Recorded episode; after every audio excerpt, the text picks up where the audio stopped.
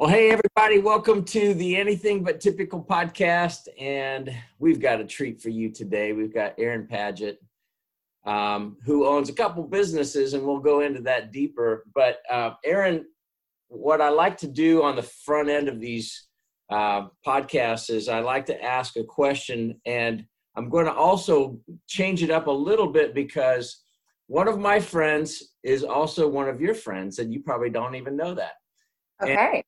And she's a client, and she's one of my favorite entrepreneurs, and she was one of the first guests on the Anything But Typical podcast, Tana Green.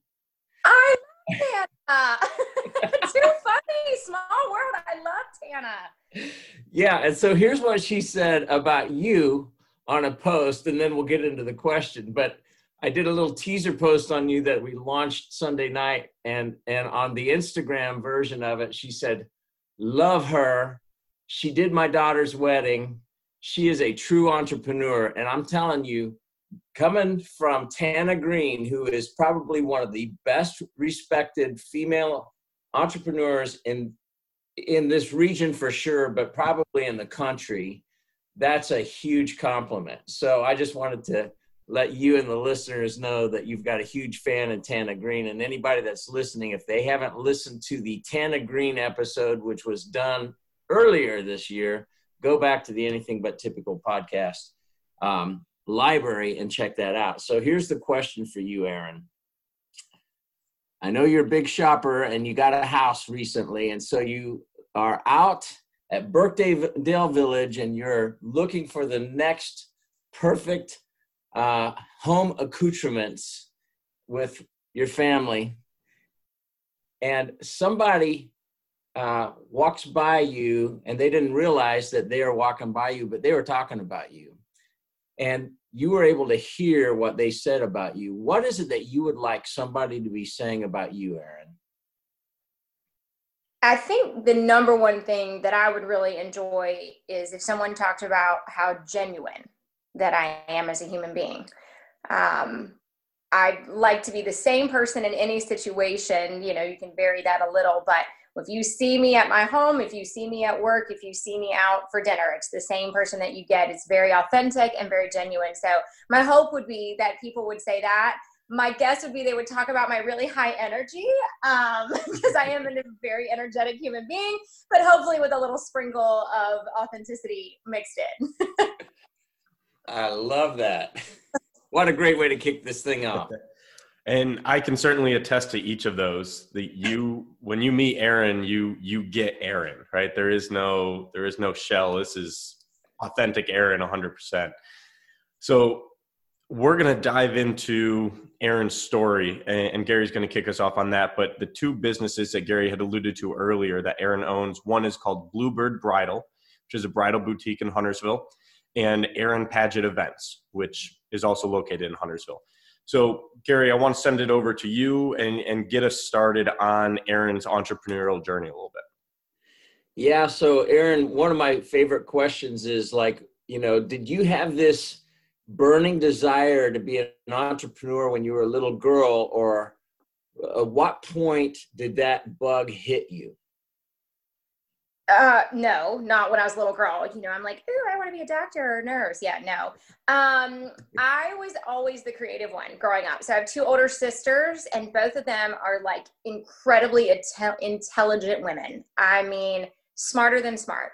I was the creative one. I'm the youngest, and I was always like, ooh, she's the one playing in the dirt. And so there, I had to do something different than your traditional job. So believe it or not, entrepreneurship pseudo fell into my lap, but then once you get your taste of it, it's really hard to get out of it. I went to college. I worked full time at a country club while I was in college, planning their events. So I was planning their golf tournaments, their weddings, their member events while going to school full time.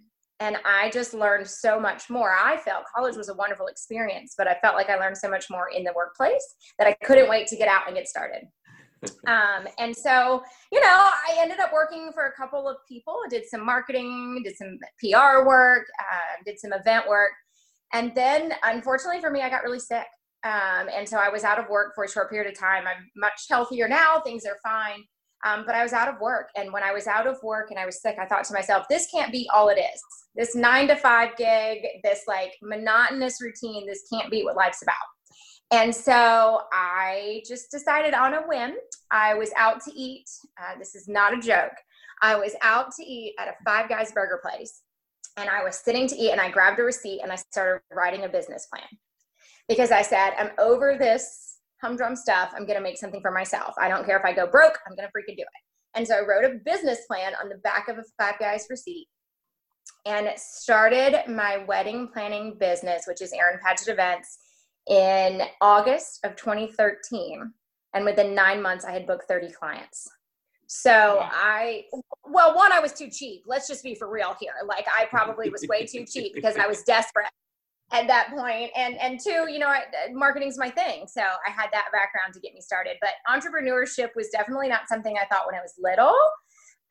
But once it fell into my lap, I'm like, oh, never again will I do the 9-to-5. Never. What is it about? So you've been doing this now for 7 years, right? Yeah. So on my own. Yep. We're going into our 8th year right now.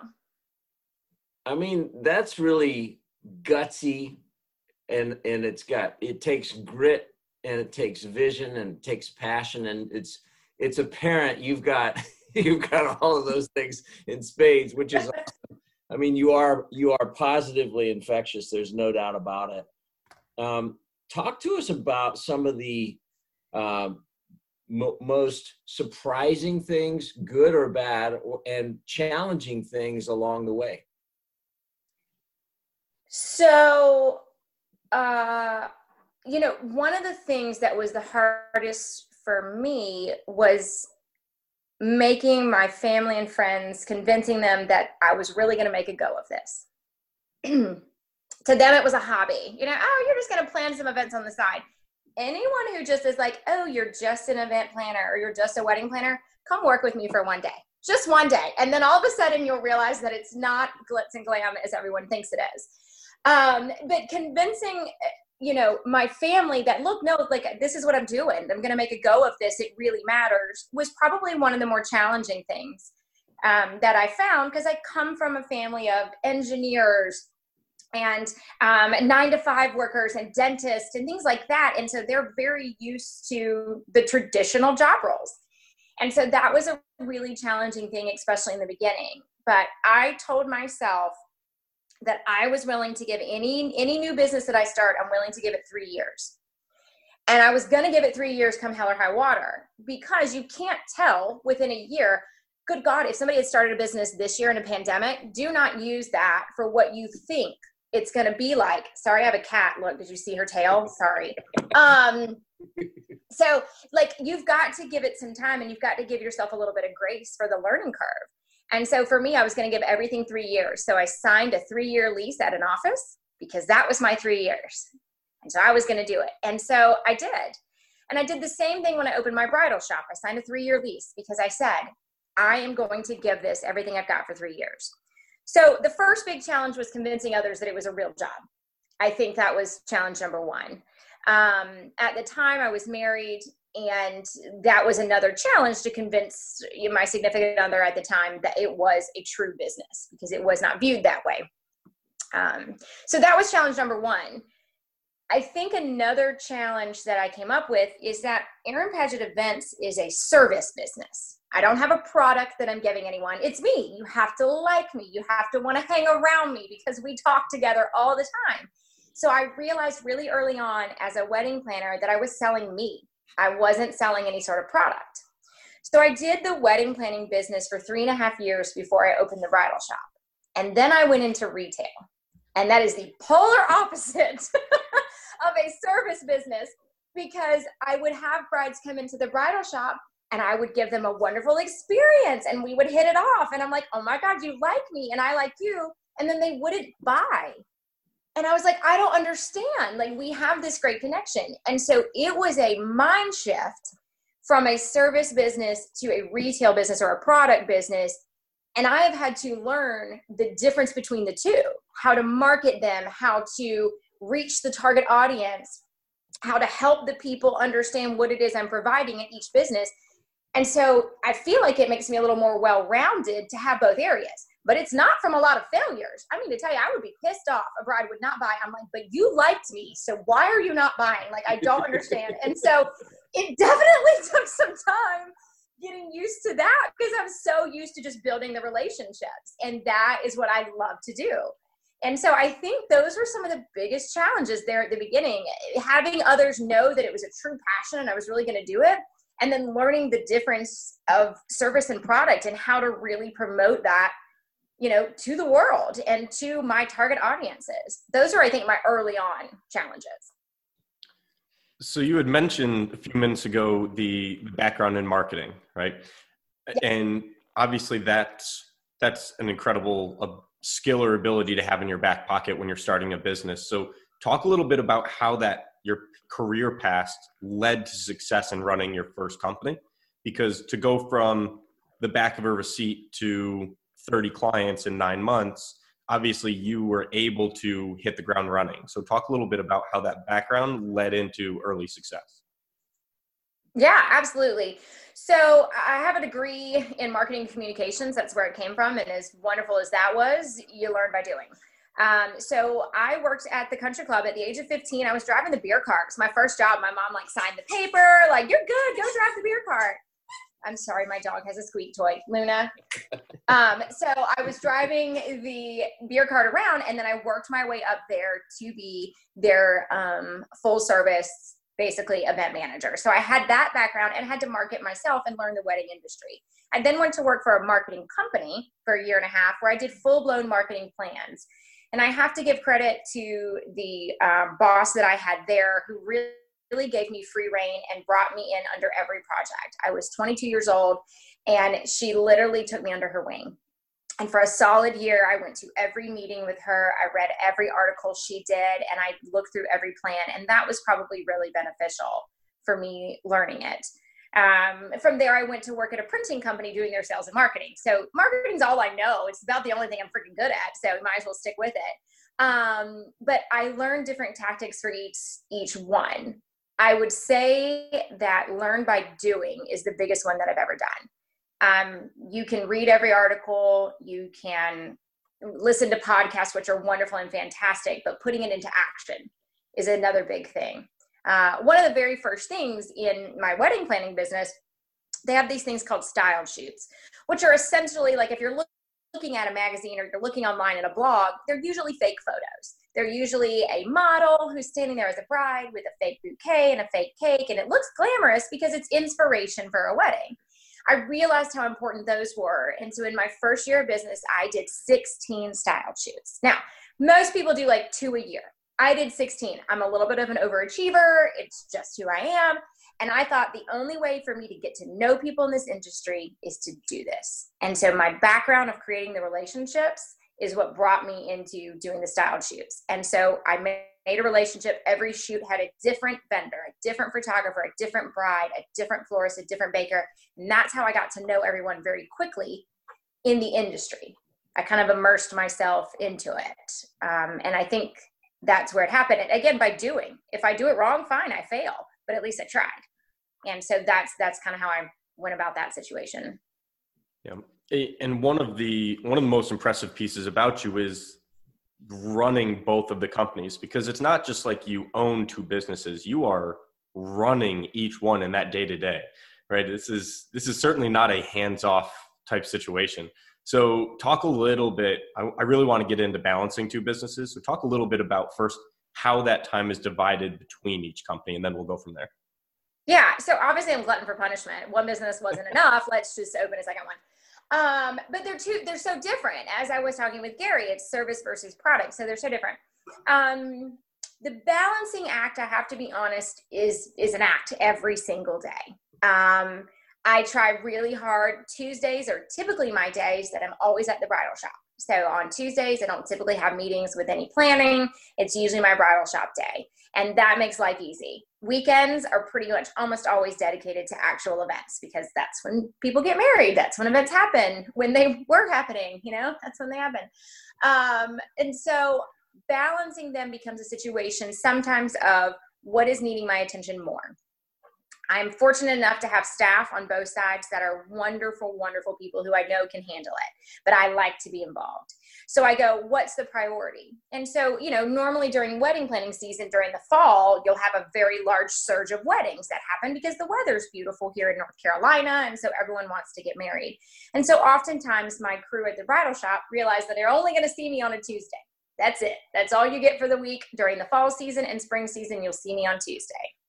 But during the off seasons, I spend more time at the bridal shop preparing and promoting for things that are going to happen moving forward. I would say for good and bad, I probably work 60 some odd hours a week.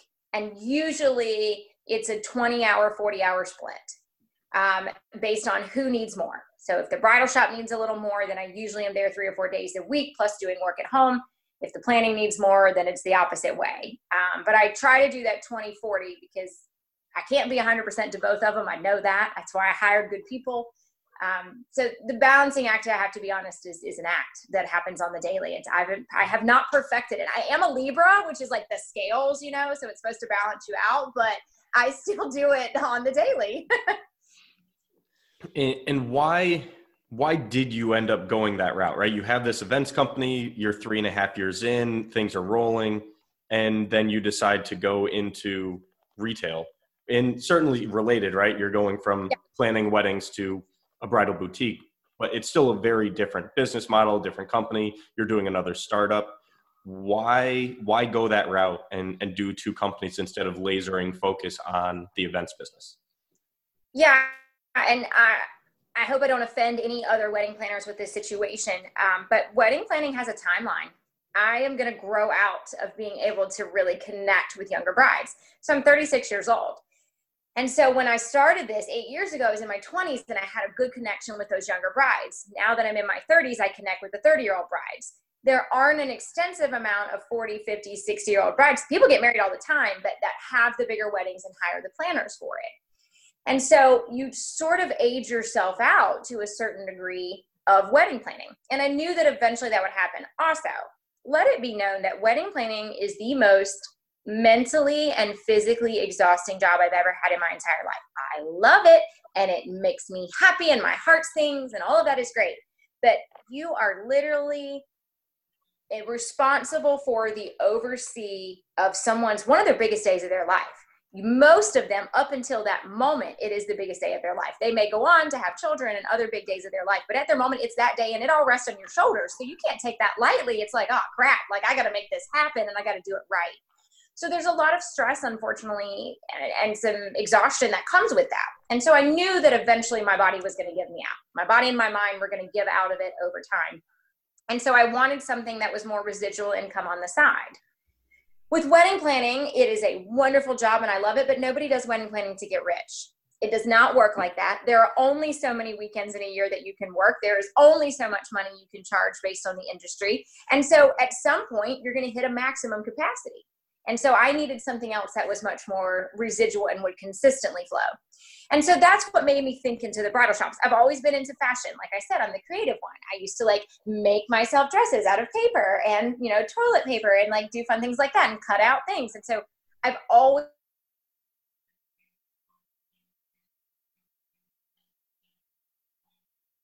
did some research, of course, and realized that there was a little bit of a hole in the market in Lake Norman for a bridal shop of what I provide, what we offer there, the designers, we offer the price points, the experience. There was a hole in that. And so when I realized that, I started it.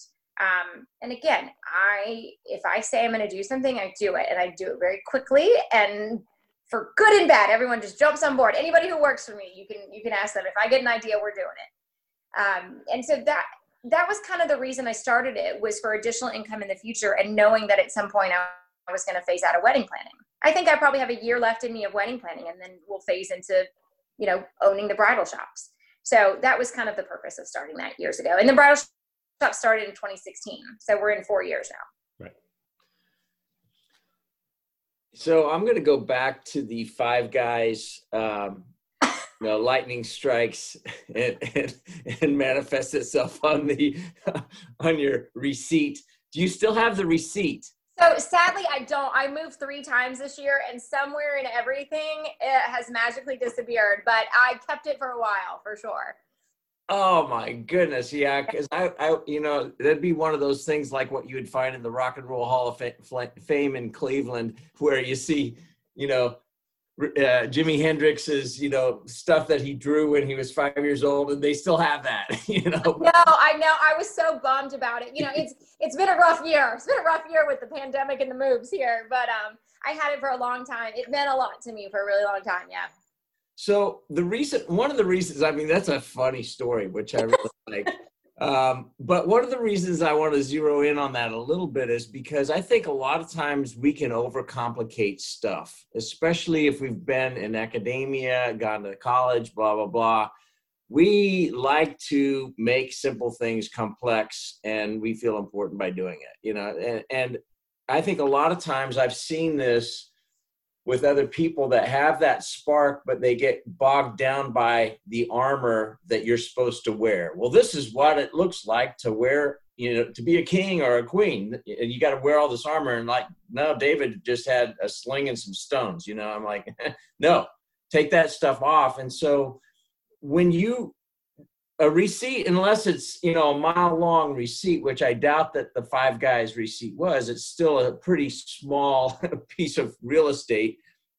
What did you write on there? Just some of the things, and given your marketing background, what were some of the uniquenesses that made you feel like, hey, this has a shot of being differentiating? Yeah, absolutely. So the first thing that I wrote on that was literally the 3 or 4 things that I had to have to be a business. It was like, I need a logo. I need it to be legal with the government. I need a website, and I need a name. And that was my start. I don't really care where it was going to take me from there. What am I calling this business? So I got to get a website that'll meet it. I need my logo, and then hell, let's make it legal, right? That was my basic start. And that's where anyone should start. You don't have to overcomplicate it and do your 3 to 5 year plan. To this day, I need this not to be a judgment on my entrepreneurship. To this day, I have yet to do a 3 or 5 year plan for any business, because that all goes to hell in a handbasket when you have a pandemic. And so I just go 1 year at a time. But so on the receipt had those 4 basic things. Then under that, it was, what do I want people, just like you asked me earlier, Gary, what do I want people to say about me? What is it that I want to provide that I feel like I'm good at? And so at the bottom, it was characteristics that I wrote about myself that I felt like would make me good for the job. So I had put authenticity or genuineness. That was one area that I put in. I wanted to do, one of the biggest things that I wanted to do as a wedding planner was to do cultural weddings. So I made a note about cultural weddings, because I said, I want to be the wedding planner if someone is doing an Indian wedding. I want to be the wedding planner if someone is doing a Chinese or a Korean, or what they call fusion weddings, where you're fusing together Indian and American. Like, I want to be that girl. So cultural weddings was a piece that I wrote down, because it's a target market that I could hit. Instead of saying, oh, anybody who's having a wedding can hire me, I knew I needed to narrow it down to things that were of interest to me. So I wanted to be genuine. I wanted to do cultural weddings. I wanted to be realistic and honest. In weddings, people live in this Pinterest, Instagram fantasy world. And I have a love-hate with Pinterest. Man, do I love some Pinterest for myself. Look at how pretty this is for my home. Ooh, I love this. Look at that cute dog. Like, I'm going to make this recipe. I love some Pinterest. But when it comes to a wedding and someone shows you a picture that, again, were those style shoot things that I was talking about, and I have 1 hour to set it up and it's a 6-hour display, it's that realistic portion that has to come into play. So one of the big pieces that I wanted to be was logistical and realistic about weddings. I want to make it your dream. I want you to get everything you want, but we have to be realistic as well about A, what parameters we have to work in, and B, a budget or a time frame that we have. So those were some of the things on the receipt. There was nothing like step 1, step 2, I must talk to, gosh, no, it was like, all right, give me a name, a logo, a website, and let's make it legal. And then there was a handful of things that to me was, this is what I need to bring to the table in order to make this work for me. This is what I need to bring. One of the other things that I had to have personally was an office outside of my home. I am more productive as a human being if I get up and I leave my home. Now, right now, I know so many people are working from home, and I think it works great for some people and maybe not so great for other people. But for me and myself, I had to get out, and I knew that. And so that was another piece. I had to have an office. I had to have somewhere that I could go where I could put out all the other distractions and really focus in. So my small real estate receipt really just had my four basics and then a list of things I wanted to provide. And once I got my basics, I went into when I was able to write my about me for the website, when I was able to write about the services and why I'm different, I went back to why I'm different.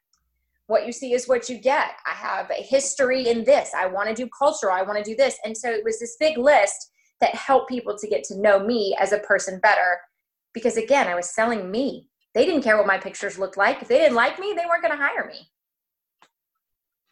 Yeah, there's a lot in that one for anybody listening to this that I hope you take some stuff away. Keep it simple, but also understand who you're serving and what's important to them, and have that be interlocked with what's important to you. Because if you're just serving somebody based on what you think the market need is, but you don't have a passion for it, it's not probably going to make to your 3-year horizon that you've set out, which I also thought was really wise, Aaron, because, having a 3-year horizon to say, I'm going to give it my best. I think that's about right.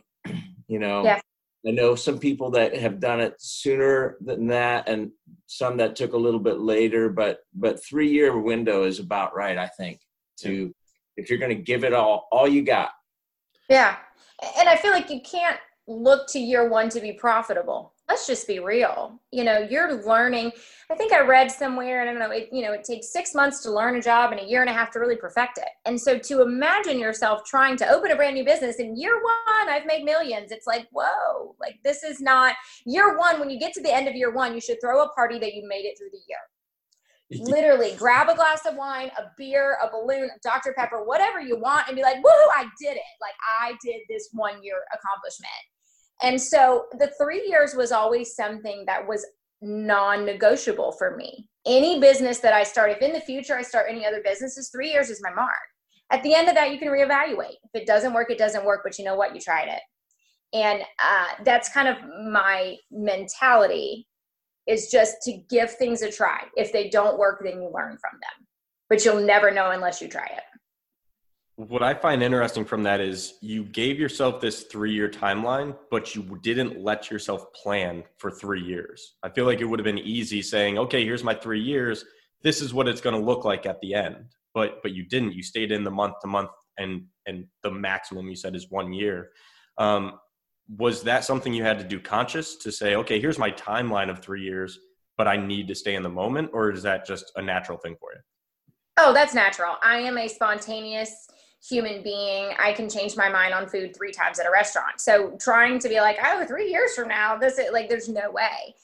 I was good with saying, okay, this season, I can look at this quarter and see what it is I want to do. I can look at this season with wedding planning. Things are 12 to 18 months in advance. So I could book a wedding today for April of 2022. So then that gives me a year and a half that I have that one in my mindset, essentially. So that one was a little easier to plan out years at a time because you could see things coming down the pipeline. The bridal shop is a little different, but I just think it's a big challenge that you don't even know sometimes where your personal life will be in 3 years, let alone where your business could be. So a year was my maximum, and I could give myself, I'd like to accomplish these things. And again, back to the list, when I said at the end of a year, what do I want to accomplish? It was that simple stuff. It was not, I want to make X amount of dollars. It was, I want to have relationships with these many new vendors. I want to do 1 wedding of this particular type. I want to book at this. I want to create a relationship. It was very simple. Expecting it to be anything bigger is no way. Like, please let me have 1,000 Instagram followers. That may make my life. They were very small pieces that would grow over time. So we could keep talking about the balancing of two businesses probably for the rest of this episode, but I want to send it over to Gary to talk about the rebranding of the bridal boutique. We have so much more that I want to hear from you. So. Sure. Yeah. I mean, that's a passion of mine too. And I mean, it's clear that you get differentiation, you know, I mean, marketing was a natural place for you to go. And that's one of those things that I know that doesn't come natural to every entrepreneur. So in many ways, you're really blessed to have that. Talk about the process of changing a brand from one name to another. You know, like, how did you determine what you're going to call it, and iconography and that sort of thing? I'm just curious about the process that you chose. Yeah, absolutely. So the bridal shop, when it was open, was called Paige and Elliot. And we had two owners when it was opened back in 2016. And at the beginning of this year, I bought out the other owner. And so it was just me. And so in doing that, I felt like it needed a new facelift. I felt like, you know, we had these two ownerships, and sometimes that works and sometimes that doesn't. And it was time to do something new. So the name, I have to be honest, was a massive challenge. I was like, holy crap, I have no idea. Like, if I want to franchise this, what do I want it to look like what to do? And so I put it out to the universe. In terms of universe, I mean family and closest friends. That's my universe. Yeah. I put it out to them and said, I need help. Any suggestions, any ideas, anything you got, throw it at me.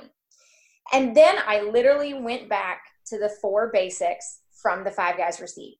I need a logo. I need a name. I need a logo. I need a website. I got to make it legal.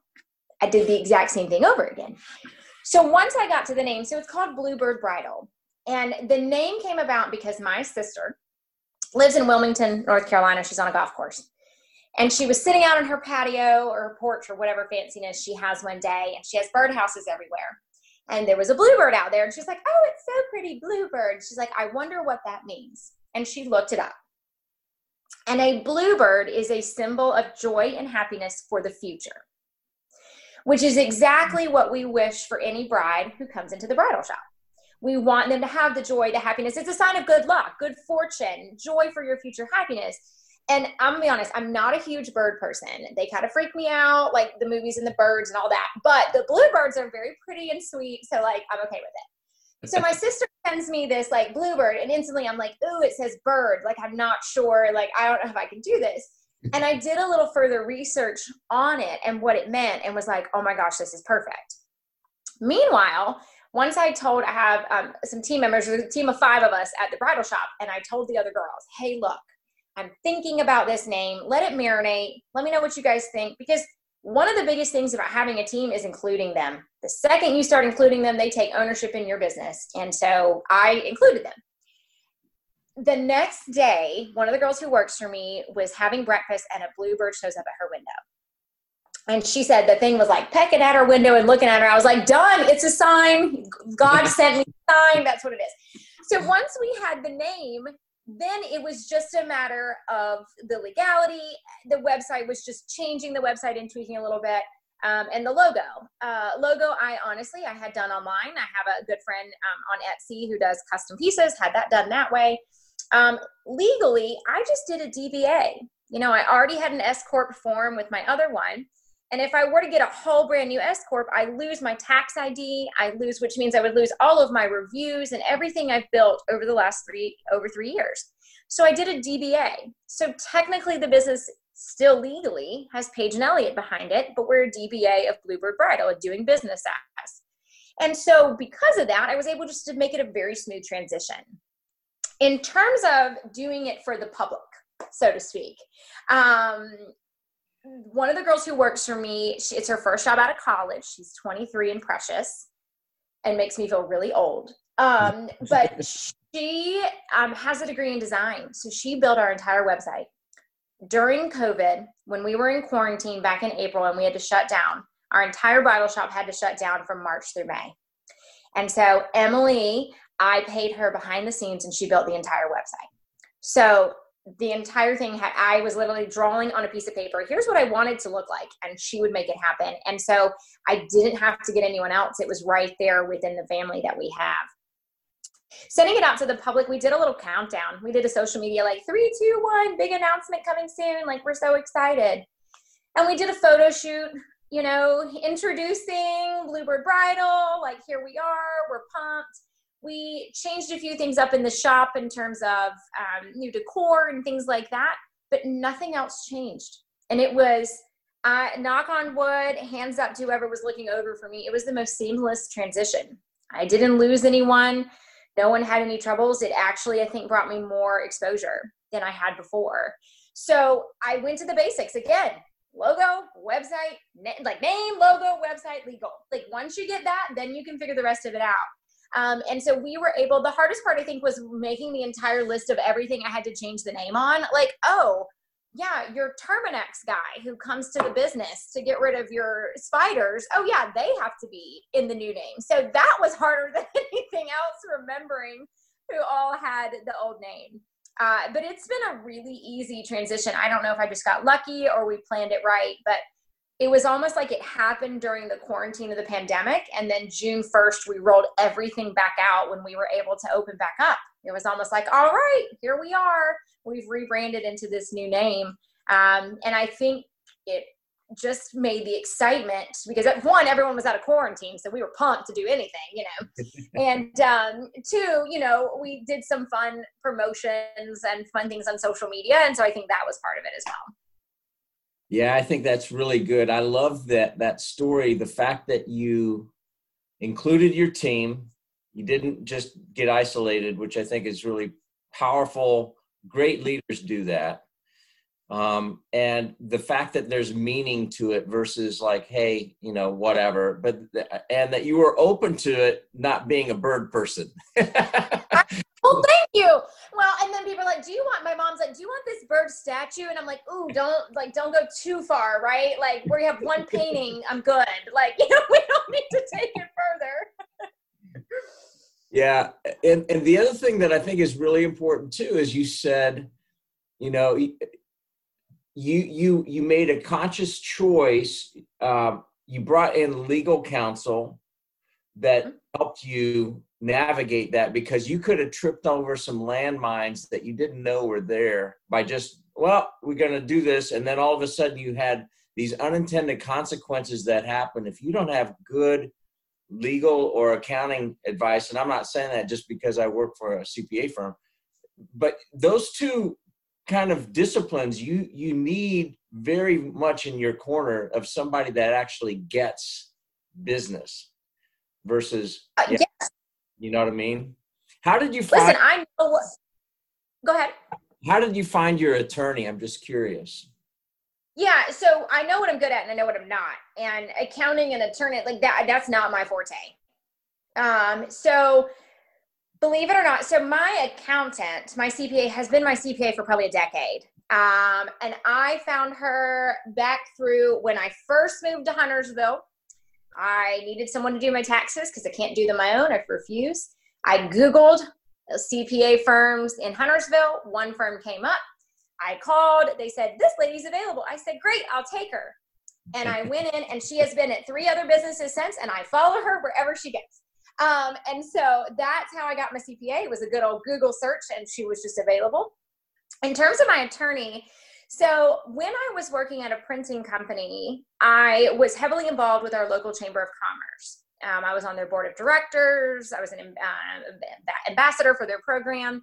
And I met this attorney through that. My attorney, I met him through the Chamber of Commerce and where I was at.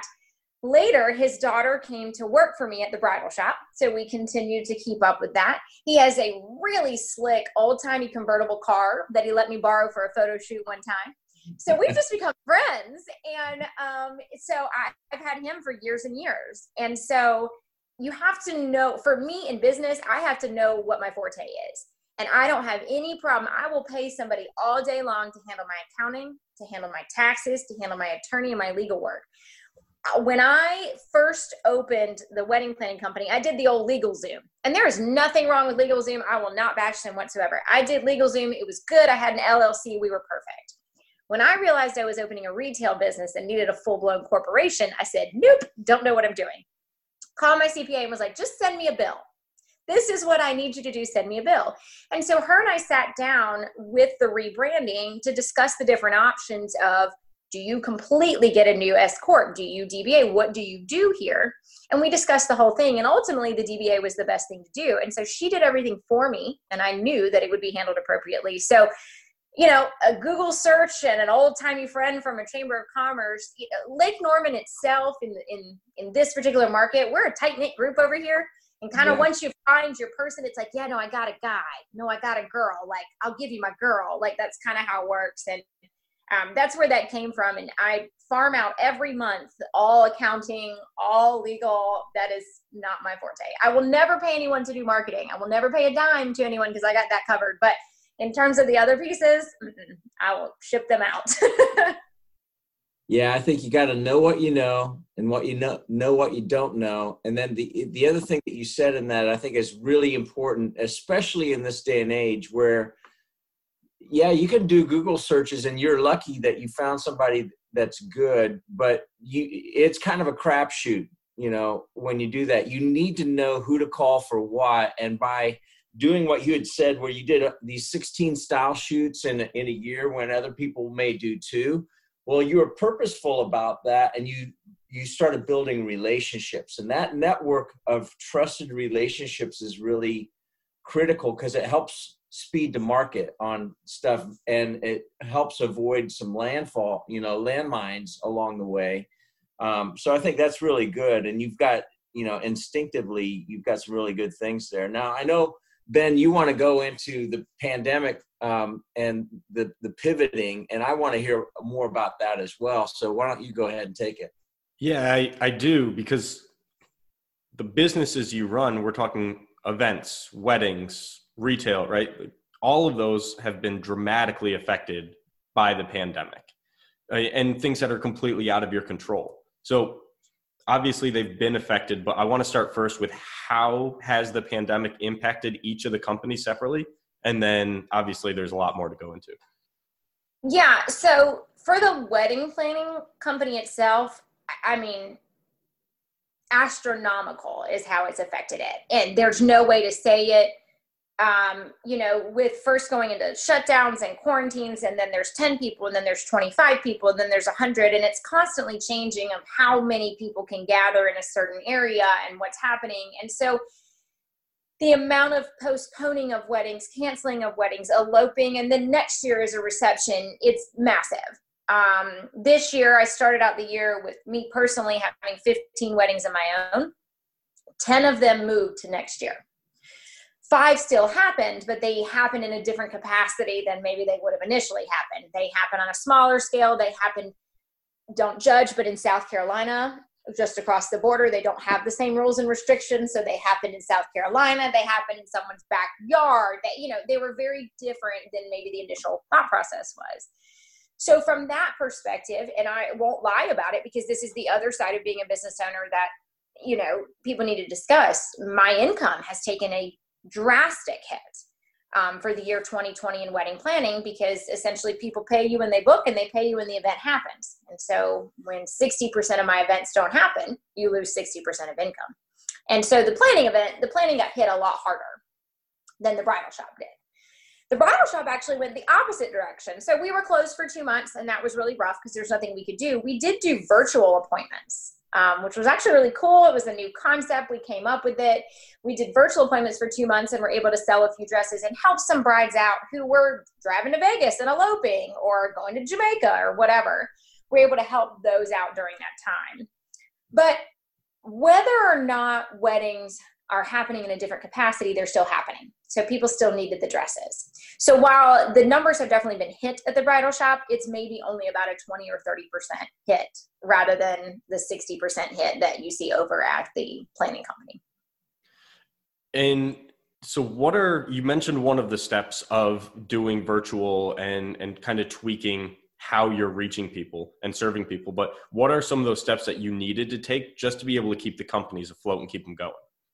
Yeah, well, So for the bridal shop, you know, they had the PPP loan and the small business grants and things like that. I'm not going to lie. I reached out to every one of those things because what I decided I was going to do early on, once I realized that the pandemic was a thing, because in the beginning we're all kind of like, no, well, I guess we have to stay in for a few days. Yeah, no, a little different.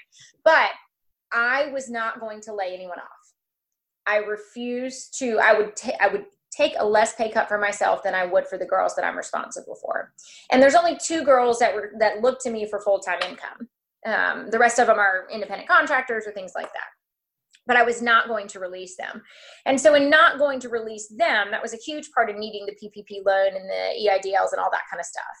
But a big thing that I decided to do was we have to go online. We have to go virtual. So we started doing the virtual appointments and we started doing online sales of little white dresses. We have an entire rack of little white dresses for rehearsal dinners, showers, Easter, graduations, whatever it could possibly be. And we pumped the bejesus out of those things. It was, you need a little white dress, you need a little white dress. It was like Oprah. We wanted to give everybody a little white dress. And so that was a really good way to keep the word out there and keep a little bit of money coming in. At the bridal shop, we also do tuxedos. We rent tuxedos for any events that are needed. So we pushed that harder because, again, that was something that even if they were eloping somewhere, one guy needed a tuxedo, or if they had him and his best man. So we pushed hard on the things that maybe were not the bridal dresses to try and receive that additional income. So along with receiving a little bit of a loan, I took a little bit of less of a pay cut for myself. Because I had the savings and was prepared for that in order to keep my employees afloat. That shouldn't be glossed over either, right? The fact that you're not a solopreneur where you just had to take care of yourself. You had the livelihood of other people in your hands. And so having to make those types of decisions of how do I keep businesses afloat and how do I make sure that I'm taking care of myself, but not at the sacrifice or detriment of your team and of your family. Yeah. Yeah, 100%. Well, and, you know, I'm going to be honest. Again, another thing to not gloss over, I cut costs anywhere I could. Look, we no longer need this. Let's get rid of it. No, it's not urgent that we hoard toilet paper. We're closed. We can't even get people in our shop. We don't need toilet paper. Don't buy it. You know, like I was looking at different ways too to cut cost as I could while also trying to pump up for some additional money that we have. Because during those months of quarantine, we made about 25% what we typically do. And so it was a very low amount that was there. I spoke with the landlord to try and, you know, extend payments and things like that I could to make it a little bit easier. But the girls who work with me are my family. And I saw the fear on their faces when the pandemic hit. And I said, I got your back. I'll figure it out. They all had to work from home. Oh, you don't get to not work. You're at home. You're still working. You're just doing it from home. And so that was my biggest thing, was making sure they felt comfortable. One of the, I think, most unique pieces about this pandemic is it's almost forcing creativity, right? There's all of a sudden people are backed into a corner and you got to figure something out or your business isn't going to be there by 2021. And so I love that you spoke to some of the things on each end, right? How do I cut costs? How do I take care of my employees? How do I get different sources of revenue? What are some of those changes that you've made that will carry forward in the future where you kind of said, oh, I've got to be creative. I figured some things out. And now you've actually realized that this is something that you're going to be able to keep in your business, even post-pandemic. Yeah, absolutely. So some of the places that we cut costs, we left it. This is so silly, but we used to offer snacks to anybody that came into our bridal shop. You want some pretzels? You want some crackers? You want some candy? Nope, you get a mint, right? Like, hope you enjoy the mint. Like, you know, and it's not that we're trying to be rude, but nobody eats pretzels while they're trying on a dress. They're fine. And so that was something that was consistently that we were paying for that we no longer are. I did change out like AT&T to something different to save money. Like there's a handful of small things like that we did that will change the income at the bridal shop that I will continue to keep. The other thing that we did at the bridal shop, and again, over the course of a year, it's going to matter, but it sounds so silly at this point. We increased the cost of each dress by $15. And we did that because we get charged shipping. on every single dress because they're coming from Australia, they're coming from New Jersey, they're coming from Spain, they're coming from somewhere in Europe, they're coming from different places, and they charge us shipping on every single dress. And we always never charged anyone the cost. And I'll be completely transparent. If there's any of our brides listening, we charge you now $15 to ship that dress. That was a cost that I no longer needed to spend. And $15 in the grand scheme of things is so minimal, but it's something that we did. On the planning side, I got rid of that office that I had. The office that I had for 5.5 years or so, it just became the time that it was eating my money. And so I got rid of it. Now, I am not as productive from home. I work from the bridal shop. I will go, I will sit in the office, and I'll do wedding planning from there because I'm more productive with it. But on the wedding planning side, getting rid of the office, getting rid of the bills that came along with the office was a very easy way to save a bunch of money. So there wasn't much I could do on that end to make more money. So it was only cutting costs on that business. Yep. Will your efforts in building up the things like tuxedos and the other dresses and things like that, will that marketing, that promotion, will that be able to carry forward as well, where now that's a bigger part of your business as well? Oh gosh, I hope so. Yes. We are hoping 2021 will turn around in some sort of capacity. Yeah. We did an amazing job with tuxedos last year. We did prom tuxedos, wedding tuxedos. It was massive. And this year we were set up for a large year as well, but the pandemic just killed us with that. But the intent is to continue to do that. The intent is to make a better experience for the guys who come into our store. We recently switched to an online system where the men can literally go online and customize their own tuxedo and text it to us, send it to us. Hey, here's what I want. We've customized it a little bit differently where we're shipping all the tuxedos directly to someone's door rather than them coming to get them from our shop. So there's some changes that we've made there to make the process easier and make people more excited about continuing to use us. The hope is absolutely that will continue into 2021. So I'm curious too, one thought is, and Ben, you nailed it, in that you said that sometimes when things get constricted, my word's not yours, but when you have constrictions or limitations, it fosters creativity. And I find that to be very true as well, I was a designer early in my career. And we were I called it dumpster diving, because I didn't have huge budgets that my competitors did. So we had to outthink and we had to get more creative, but it's like a venturi tube. Things accelerate when you start narrowing it versus expanding it. Then you start just kind of scattering, if you will. So I just think that's a really powerful thing that I would love to have our listeners pay attention to that thing too. Those constrictions can actually be blessings to you.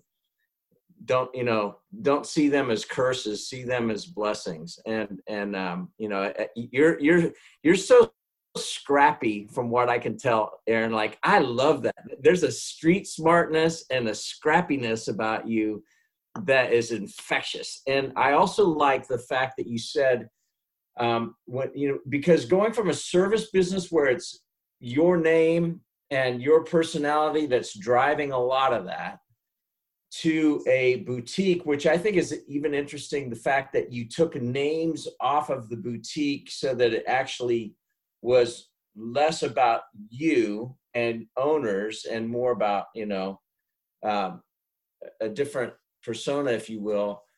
But understanding the uniquenesses of each one of those things, I think, is a really powerful thing that a lot of times people don't really think about. When they're thinking about their business. Well, it needs to be me. But you also said, hey, at some point, as I age, I become less effective in that, and just having that awareness, because I think there is something to that. You can still defy gravity in certain areas and all that kind of stuff, but you were planning. And the other thing that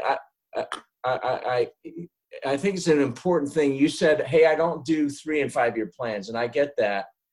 But you still, that didn't mean that you didn't do planning, because there's no way you could have weathered this pandemic if you weren't planning and you were just, you know, running by the seat of your pants every day. You guys would have gotten caught. So yeah, a little bit more about how you did some of that planning. And it sounds like you can be fairly frugal, which is good. You like to shop, but you said you're not necessarily hanging out at Gucci all the time or whatever.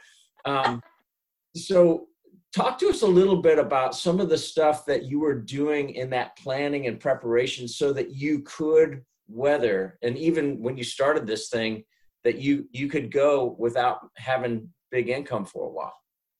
Yeah, absolutely. First, I want to tell you, thank you for calling me scrappy. Not the first time. And I take that as a compliment. Maybe people are like, oh my gosh, but I take that as a compliment. So thank you.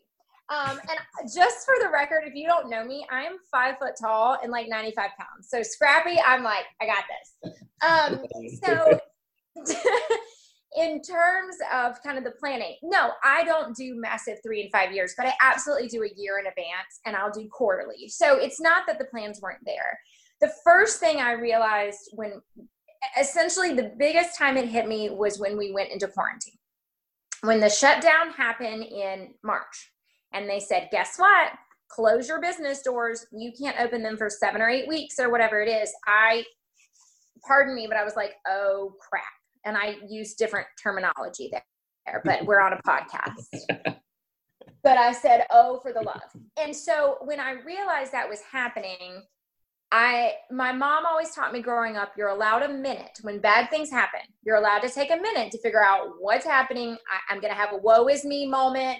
What is happening? And then you got to pull yourself up and move on, because the world will move on. So I took a hot minute, and then I said, okay, what are we going to do differently? And so I had a brainstorm session with my team. So the first thing, I love a good brainstorm. Brainstorms, to me, there is no right or wrong. It can look like crap on the wall, but it can lead you to something really amazing. And so often every month we do staff meetings, we do team events, and they're always brainstorm sessions. What do you see that works? What do you not see that works? And so the first thing in planning was, let's discuss this. How are you guys feeling about the pandemic? What is it that we can do? What is it that we have to sell that is not going to require people to come in our doors? Well, we have dresses, we have accessories, we have the ability to set appointments for when we can open. And so we started making a list of everything that we could do to bring revenue in, and then a list of things we could do to cut revenue. So the very first thing that I did was make a list of what's excess crap that I don't need to be spending right now, because we all have that, personal and professional. And then what is it that I can do with the resources that I have to bring stuff in? And so that's the very first thing we did, was sit down and do a brainstorm. And I don't think that I have all the answers. I'll make the final say so, but I definitely think having other people who are in the front lines every day at the business is very beneficial to a brainstorm session. Once we made that list, it was, okay, what's realistic?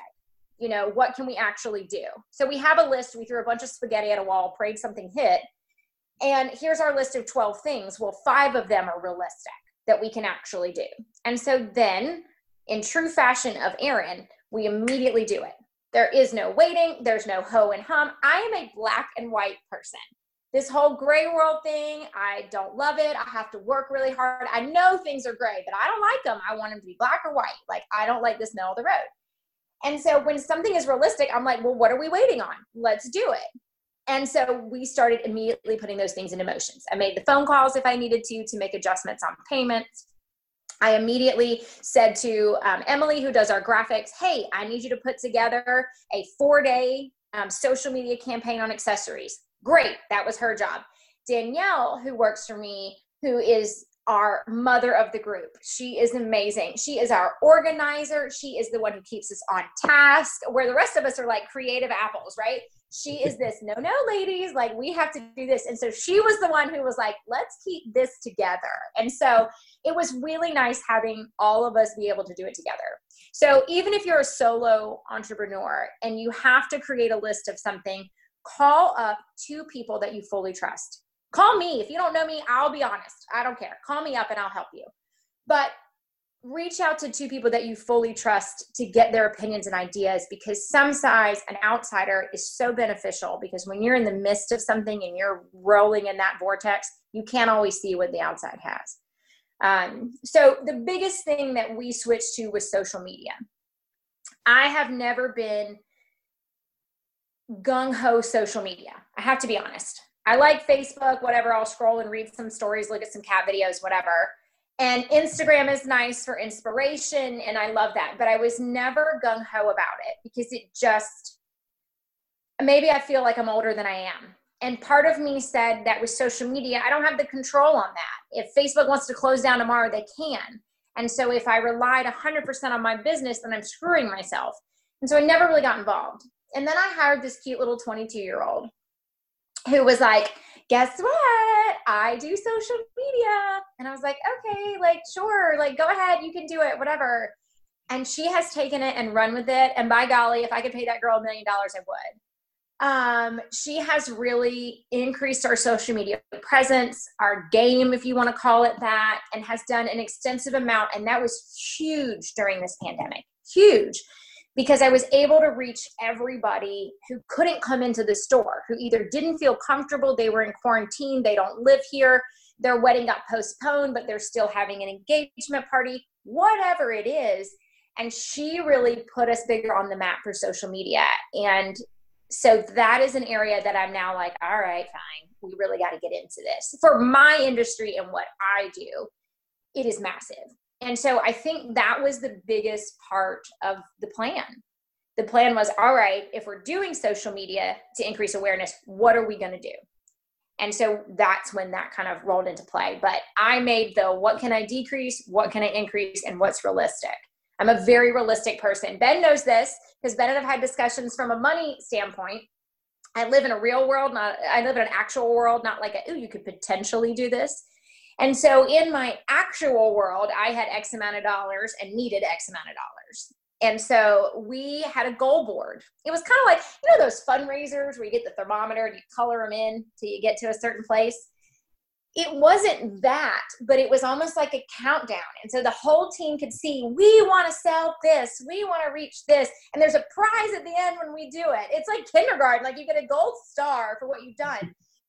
But as women, that, let me tell you, as a woman, oh, you get a gold star. You tell me you tell me I'm amazing. You write me a card, you hang the moon. And so I learned quickly in working with a bunch of women that was an area to get them involved and get them excited and be on the same team to reach the same goal. And so we did countdowns. We did social media campaigns. We decreased money. We stopped giving people pretzels. I mean, anything we could do is what we did. Yeah. I think that was much more than you wanted to hear, Gary, but I just gave it there. I love every bit of that. And it's so funny. I'm laughing because we just had on our show a couple guests ago, Michelle Tuno-Bulo of Bella Tuno. And she's an amazing female entrepreneur as well. But she did the same sort of thing with the rising thermometer thing. Maybe it's a female thing. We all need to have a rising thermometer because it works. And even better, I would let them color it in. I'd be like, ooh, who wants to color into the $12 spot? You know, and it'd be like fighting over a marker. Like, it was crazy. Well, it's funny because I also coach some CEOs and their management teams. And there is an aspect of whether you're male or female, we like to win. And there's work should be fun. And so you gamified it a little bit, and a little healthy competition in a healthy and a fun environment, it is very motivating.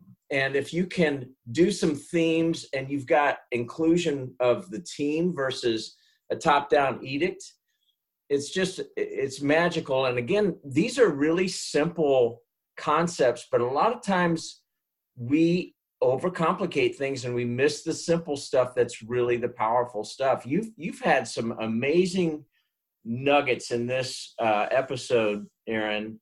And I also think, you know, the Instagram thing, in your world, it's so visual, right? It's so visual, and that's a great place for you to be. And I think there is a risk, the fact that, yeah, they could turn off that faucet like immediately, then what are you going to do? So you got to kind of keep paying attention to what else is out there, you know, the whole TikTok thing and all whatever. But Anna saw you was an Instagram post that we put up there, and I don't have a ton of followers on Instagram, but nonetheless, Tana saw you there. Yeah. I love Miss Tana. We became such good friends. We did multiple events together. Her daughter got married in November, and it was just the best time. We had the best time. So we became good friends over the course of a year. There are some very crystal clear similarities between you and Tana. That is a compliment, Gary. Thank you for that. I respect her wholeheartedly, as not only as a human being, but, you know, certainly in the business that she does too. So. Yeah. I see some, amazing similarities there. So, I don't know, man, Ben, I feel like we've got just a treasure trove of great information here that you're super engaging, Aaron. I hope people go check you out on Instagram and, LinkedIn and everywhere else. So Ben, you want to take us to where we can find her? Yeah. So first off, Aaron, thanks for coming on. You're always so inspiring, and having you in my circle, you were talking about getting the outsiders' opinions. You and I look at things so differently. So being able to pick your brain and run ideas past you, it's amazing to have you in my circle. So thank you so much for coming on. Thank you. We'll put links obviously for everything in the show notes, but make sure you go to Aaron Padgett Events and Bluebird Bridal on Instagram. And we'll do links to your websites as well. Is there anything else you want them checking out, or any other place you want them going? No, I mean, I appreciate this so much. I just, like you guys, are big entrepreneurs, and I love it. And any little bits and nuggets I can give other people, I'm happy to. So no, nothing else needed. Well, perfect. Well, thank you so much, Aaron. Thank you so much. Aaron, thank you. And Ben, thank you. You're an amazing guy too. And we'll look forward to getting this thing up here soon. I can't wait for everybody to hear it. Perfect. Thanks. Sounds great. Thank you.